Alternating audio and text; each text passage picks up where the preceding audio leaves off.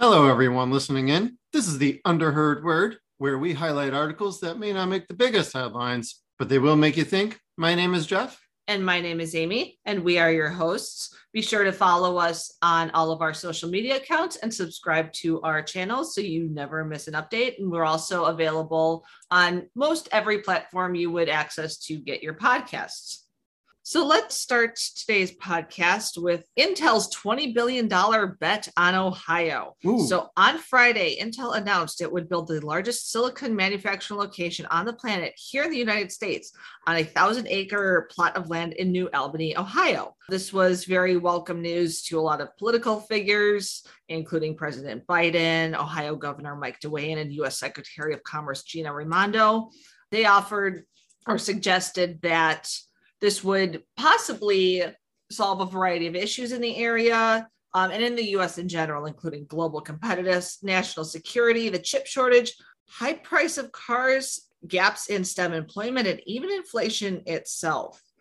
So it's uh, it's uh, quite a bit of problems that this one plant is No promising to solve. What what kind of makes me question it though is that is Intel really ready to take on all these problems given their recent let's just say uh, losing bets that they've had themselves on uh, in terms of their delay in terms of their employment change they you know at one point they were the king of the chip making Oh, yeah. they were. world you know just between delay in their uh, nodes in their rebrandings in their change of uh, ceos and their change of like their some of their key engineer developers they've been through a lot of hell the last couple years and they're still they're trying to get back on track. And while this this uh plant will probably help with that it's definitely a good side for them. Is it is it too soon? Maybe because they've went went through this all happened within the last couple of years. Right. they just kind of tanked. I think i think the biggest blow to them was when apple decided to you know in light of all of the delay of their chips. So intel made a lot of the chips for the apple mac computers. In this delay apple basically said you know what? We'll just make our own. And that was a huge blow to intel. Kind a little bit of the nail in the coffin a bit for them even though they didn't quite die out. But i think this is kind of their uh this plant in ohio is trying to be their saving grace. Now um again is this too late for somebody like intel do you think it's wise for a government to spend how much billions of dollars on this plant for a company that you know especially recently hasn't exactly proven itself to be favorable in its own in, in what's supposed to be its key market its key manufacturing? The intel makes chips but they haven't exactly been forthcoming in you know their their promises with when these chips are going to be released in their management in their internal management skills i mean when you lose somebody like your key engineers and i, I think it was it the ceo changed too I think we- so. but yeah. uh it's it's kind of it kind of makes you think as to like what exactly is this money going to be going into Yeah, my thoughts are like, well, it's great you want to inject some money in there, but you got a Mhm. lot of education. Like Ohio's not really known for their IT fields Mhm. being super spectacular. Right. It's not Silicon Valley. They're, it sounds Right. like they're trying to jumpstart A the Silicon Valley out Yeah. there. And that's great. Mhm. But um, the hundred billion dollars they're pumping into this is Right. insane, and it doesn't sound like they have much government assistance at the time. So it's largely all Intel, until and As far as- Intel funding the whole shebang. over the Wow. next decade yeah they're starting with 20 billion Yep. As to this site and, and you know i think intel i think is it intel that has expanded before but they were expanding into previously previous ma- manufacturing sites that already existed they expanded Exactly. those sites this is a brand new site from the ground up Right. and the promise of things like helping to solve inflation and car prices Yep. it's uh that's kind of a high bar Yeah, I mean, they're really trying to get involved in pretty much everything across the spectrum, from Mm. cars to well helping out economies to themselves Well- trying to increase their bottom line. But this is a big investment. Right. Yeah. They, and they are going to spend a hundred million dollars on education in order to kind of attract that much needed skill and talent into the region. They they promise approximately 3,000 Intel jobs, 7,000 construction jobs, and that 140 existing Ohio companies to do business with as Intel as suppliers. The average salary they suspect to have at this facility will be 135,000, but they're saying this is going to help with inflation and car prices and the chip shortage. Here's the thing though is that this plant isn't going to be operational until 2025. Right. So I think this goes a little bit deeper than that and I think that it's more the US wants to have start manufacturing or start getting its own chip manufacturers here in the US. They want more of those. There's already a few, I think, down in Arizona. Yeah, I think there's and, a couple in Arizona. Yeah. And um, they want to expand that market. So it's, I think it goes just a little bit deeper than just bringing in jobs and money into into this area. It's it, you know, most of our chips right now are supplied by Taiwan. Well, what, what does that say about what might happen to Taiwan in three years? Right. from now. So it and, and what our role would be in that. And that's a whole nother conversation. No kidding. So this plant is actually going they haven't actually said what this plant is going to make yet either. It will uh, the general consensus is that advanced chips that process nodes at two nanometers and below. So it's kind of like a little bit next generational uh, type nodes. Yeah trying to get ahead of the game a little bit.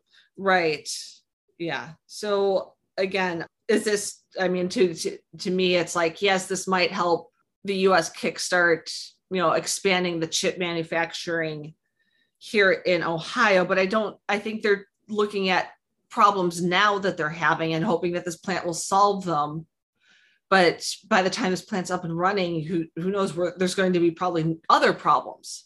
And i think taiwan is is part of that. It's almost it almost feels like it could be a little bit of a cover up here, mm. where they're kind of disguising this plant. While it, it will be good as kind of like a little bit of lost faith in what's going to happen to Taiwan. So that's that's a little bit of of my opinion. It, it's kind of like a good news, bad news. Strange news. yeah, yeah, for me anyway. And this article does again. This is from The Verge. They do actually mention this as part of you know this chip manufacturing be possibly part of national security concern again if if there's a, there's a quote in here that if China attacked Taiwan or if North Korea attacked South Korea, the U.S. would not have access to leading edge semiconductors, which is an issue. This deal is mostly about diversifying where leading edge manufacturing is done to protect U.S. interests. Well, and also there's also a little bit of economic competitiveness. I think with that, if the US becomes kind of like a hub where you where companies can make their their uh, chips, then other companies are going to follow suit. So companies like Samsung and TSMC are going to build facilities afterwards as well. So it's a little bit concerning. It's it's kind of like I said, good news, bad news. It's good news in that you want to bring this technology and these jobs to the US, but it's a little bit of bad news because where does that put our stance when it comes to countries like South Korea and Taiwan, which we currently rely on? And does this actually even solve the whole chip shortage, inflation, car price, car availability problems that we're having now? I mean, it we we are putting microchips in everything too. It's not really just cars, but um, you know, almost all devices. There was even talk about face masks having microchips in them to monitor yeah. to monitor your health so it's it, it kind of does wonder too how many chips are going to be needed by 2025 and i mean even if even if nothing happened in taiwan would that would taiwan in of itself even be enough to supply all this i mean we're going to have i mean there's already technology to inject chips into your flesh and monitor you your presence and everything. So it's it kind of does beg the question too as to like how many chips are we expecting in everything in the world? I, and again i think i think kind of the whole this is going to help with inflation and car prices is a little bit of a cover up that's kind of like just the the halo around everything trying to shed this in a good light, but I think there's a much deeper issue. If, if you kind of dig into the article a little bit, read between the lines a little bit, I think there's more at stake than just car prices, chip availability, and inflation. Yeah. Um, my only other thoughts on this are this should have been done probably about 10 years ago, to be honest mm-hmm. with you. Like, if you really wanted to invest in economies and bring jobs back, this has been mm-hmm. on this has been out there for a few years they could have this should have been done like 10 15 years ago when we would never have put ourselves in this position. But you know you want to outsource you want to move jobs out and take up taiwan and all the asian countries. Hey that's great you want to give some economy to the rest of the world but like if you wanted to not rely on everybody and put yourselves in a bad situation when you need chips and they're not available anymore mm-hmm. maybe we should have had our own infrastructure already somewhat established and then just ramp up production as yeah. needed.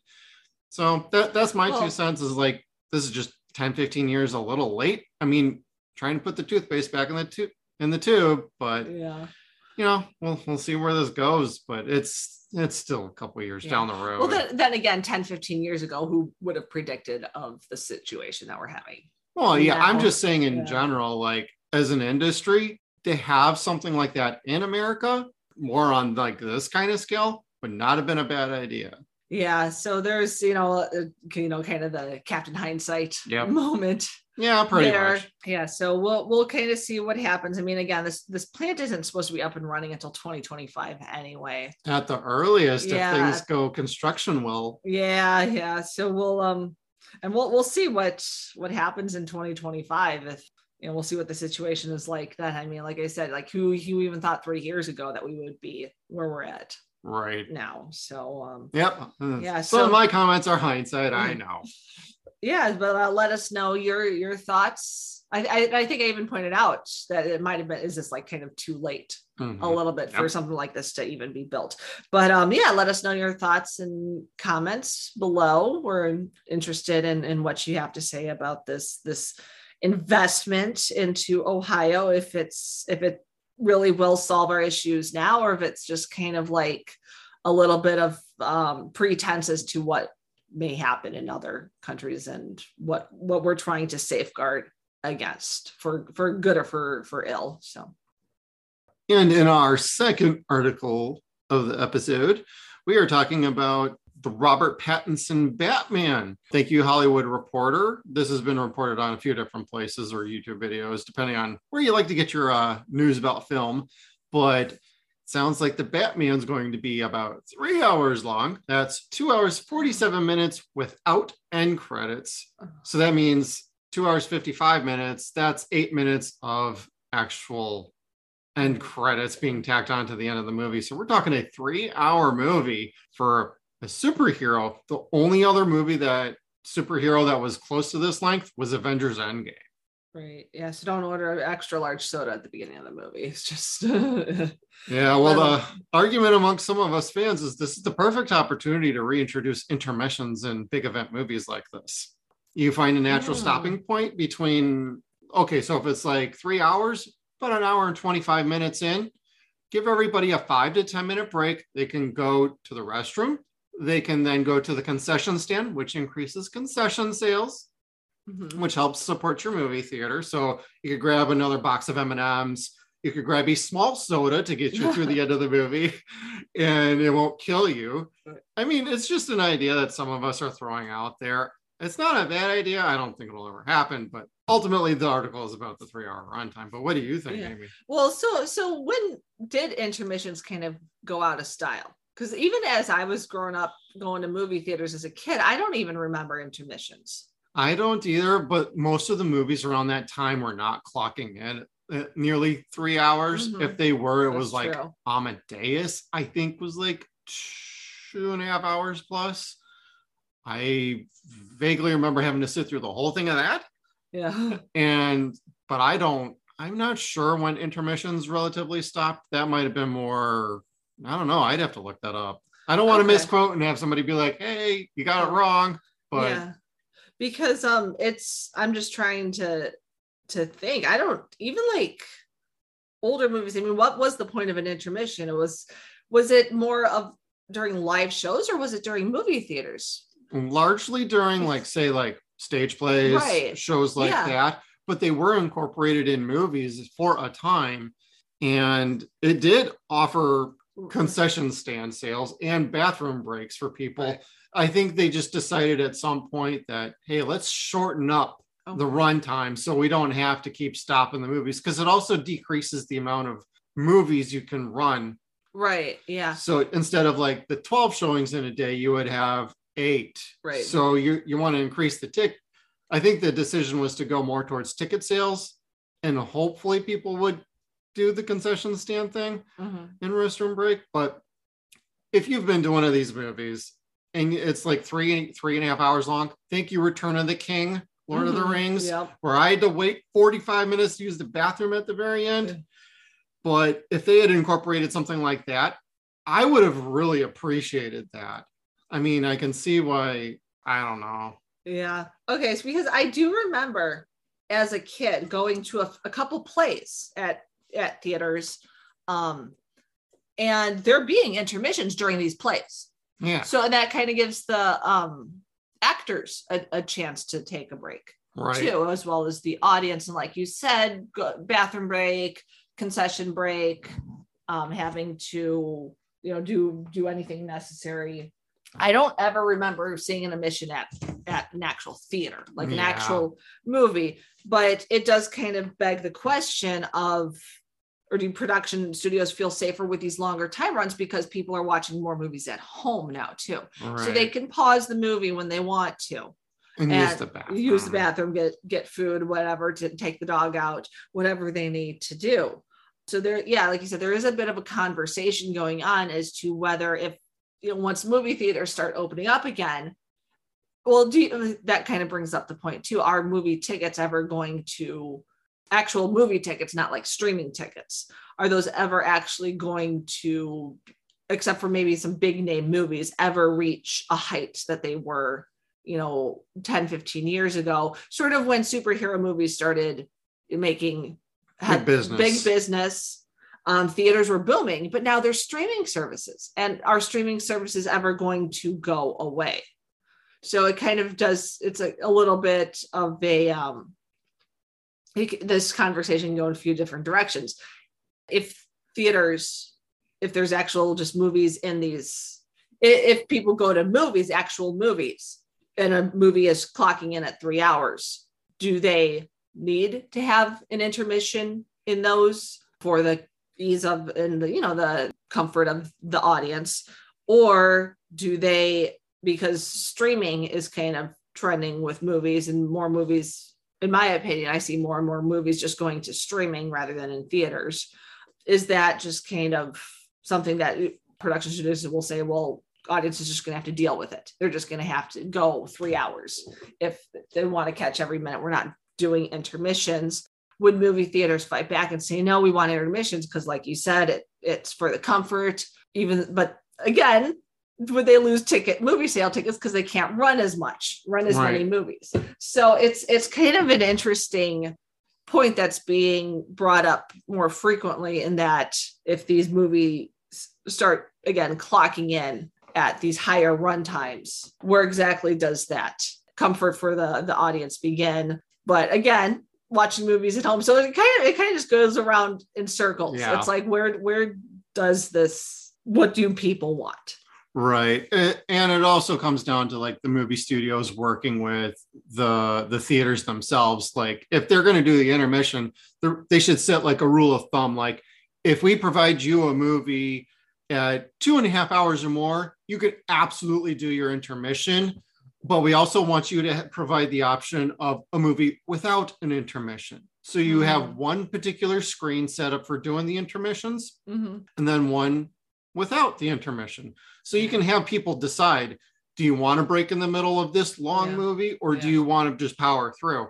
Then people can choose. right And then you're not sacrificing too much. So there is a middle ground you can come with. Right. And a lot, especially with a, a big movie like The Batman, that's going to be in multiple theaters. There's going to be, it's not, you know, you have a movie theater that's got, you know, 20 individual theaters in it. It's going to run on half of well maybe Yeah. not half but like a quarter of those a know? good portion of Yeah. new release movies, especially like Batman or like Avengers or Doctor Strange, you know, Multiverse of Madness, whatever it's called. uh-huh. Those that's probably going to be a two and a half hour movie too. And Mhm. all these movies clocking in at this kind of a runtime, like people, like you're going to sit there and you're going to be watching people coming in and out of the theater Yeah. all the time. right yeah and that disrupts it too Yeah. that disrupts the you know your comfort and experience at the movie as well as when you know somebody next to you is going out to the bathroom three or four times or going, Right. bringing back a snack three or four times it's yeah. so again that kind of plays into the decision as well so it's it's kind of an interesting topic to touch on especially as these movies are starting to get longer and longer now it felt that you know i remember back when uh lord of the rings trilogy came out and how people were making comments about these movies are way too long and then movies kind of shortened up a little bit but it it seems like it, it kind of ebbs and flows a little bit with these Yeah. movie lengths because for a while it felt like movies were getting shorter. They were more the the big name movies were hitting that two hour mark or you know no more than two and a half hours. And now they're kind of creeping back up to about three hours. Yeah. so again it's kind of an interesting topic to have. There's a lot of different directions it can go. But yeah my my thoughts are it's it's just to be, to be honest like we don't go to the theaters except for like a big movie like this. Personally me I, i'd power through it. I just wouldn't drink anything and just watch Yeah. watch the movie through and through to the end. I don't like to get up. I don't like to crawl around other people or Right. anything. So uh, for me that's that's where i stand. But uh, that's just my thoughts. All right. So our last article uh, it's it's a little bit of a dark topic with it is a little bit about suicide so just kind of fair warning there. It comes from new york post. So mom sues instagram snapchat companies after 11 year old's suicide. An 11 year old girl is, is you know sort of the, the victim in in this. Her name the writer is ariel zilber uh, and the article begins with the mother of an 11 year old girl who killed herself last year allegedly after allegedly developing an extreme addiction to Instagram and Snapchat has sued the two social media companies in federal court. So she filed a lawsuit against the parent companies of both tech platforms in San Francisco federal court on Thursday, claiming that her daughter Selena became addicted to the two apps so much that when she tried to limit her daughter's access to them, she ran away from home. She was taken to therapy, and the therapist pretty much concluded that he had she had never seen a patient as addicted to social media as Selena. So this kind of brings into question is like should should these social media companies le- be legally held accountable for the harm they inflict on vulnerable users and uh, spokesperson for snap told the post while we can't comment on the specifics of active litigation nothing is more important than us to the well-being of our community and that they work closely with many mental health organizations to provide in-app tools and resources as part of our ongoing work to keep our community safe. So this is kind of you know coming into question as to especially with teenagers. You're in that that stage of life where you're going through a lot of physical and mental changes it's different for every generation now i think when we were growing up we had magazines and there was tv but it wasn't as constant as something like having a phone in your hand and looking at and it's something as vast too. I mean, Instagram and Snapchat are huge platforms. I mean, in a magazine, you have one magazine, right, with the pictures in it and the lifestyles of it. In something like Instagram, it's it's instant, it's right there. There's multiple outlets of seeing all of this. I mean, you you or not not necessarily outlets, but different users. I mean, there's so many. It's it's it's much more than a magazine. And this isn't kind of the first time where something like this has happened. In 2017, a 14 year old British girl, Molly Russell, died by suicide after going on Instagram and being pushed into a rabbit hole of depressive contents. So it's kind of goes into a little bit more than just, you know, seeing other people on Instagram and seeing their lifestyles and seeing their what they have and what you don't. And there is that sort of you see that and you almost instantly compare yourself to something like that. I think we've all experienced that, whether you're a teenager or an adult, because that's kind of the platform that will get the most views. I mean, and there is a little bit of an argument where if on Instagram, there's the saying that, well, this is only a moment in a person's life. You know, this person doesn't constantly live like this. But on the other hand, that's also what they're posting all the time. I think there was a recent article in what was her name? One of the supermodels. I think it was one of the not Gigi Hadid. I think her sister is it Bella? Bella Hadid. I I think like she recently posted about like her depression issues and her anxiety issues, and she made that you know live on Instagram too. So it's not just all about the glamorous lifestyle. They say that that's just a moment in a person's life, and that there's photo editing and ways to manipulate the the pictures and and what's going on. But at the same time that's what's being glorified on these platforms is that lifestyle. Nobody wants to see you know maybe uh, something like your commute every day. Right.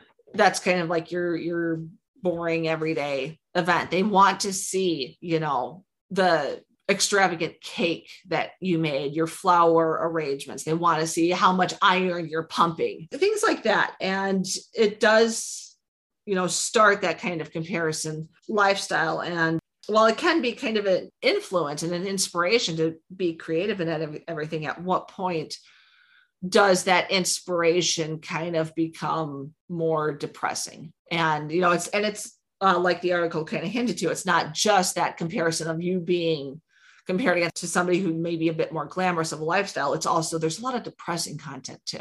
And you can get into that part of it too. And it just makes you sadder and sadder every day when you're just bombarded with all this sad news and sad content. So it, it is just kind of something we wanted to, to highlight a little bit because this is this is kind of one of the beginnings of an allegation as to holding these media companies responsible for what they're putting out. And they say that they have safeguards in place. I really don't think they do, to yeah. be honest. I think that's just a feel good comment that they're making. So uh, I don't know if you have any thoughts as to whether or not these platforms should be held responsible and they if they should do more or if there is if there is even anything they can do more because the more users that they gain these platforms the more money they make i got a couple of thoughts the the first thought i have is you're a parent. You don't know what your kid's doing. I mean, 11 years old, they have a cell phone and you have like no control or access over that. Mm-hmm. Like, don't you have any parent restrictions on your phone, or do you not like watch how much time your your kids are on the phone? Well, it, it said here in this particular case that she tried to take the phone away or limit the access. Okay. She wound up running away.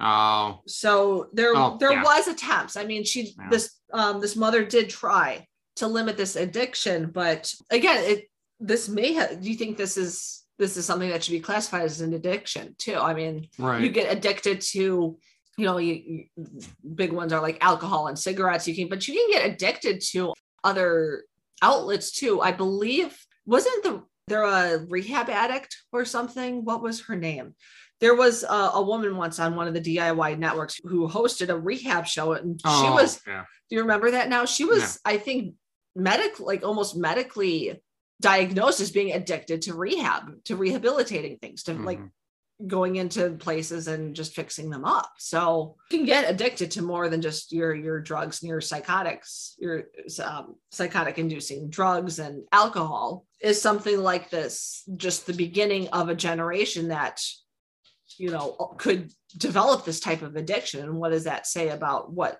platforms need to be held responsible in what ways? Well, that was my other thought is like Instagram and Snapchat, they should have some like some sort of level restriction on your age. I mean, yeah, you can lie when you register about your age, mm-hmm.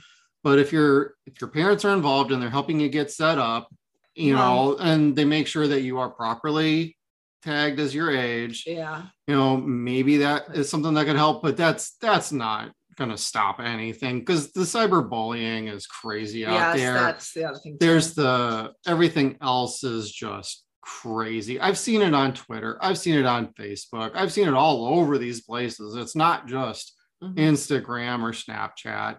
It's across the board. So this is a Yeah. this is a bigger problem.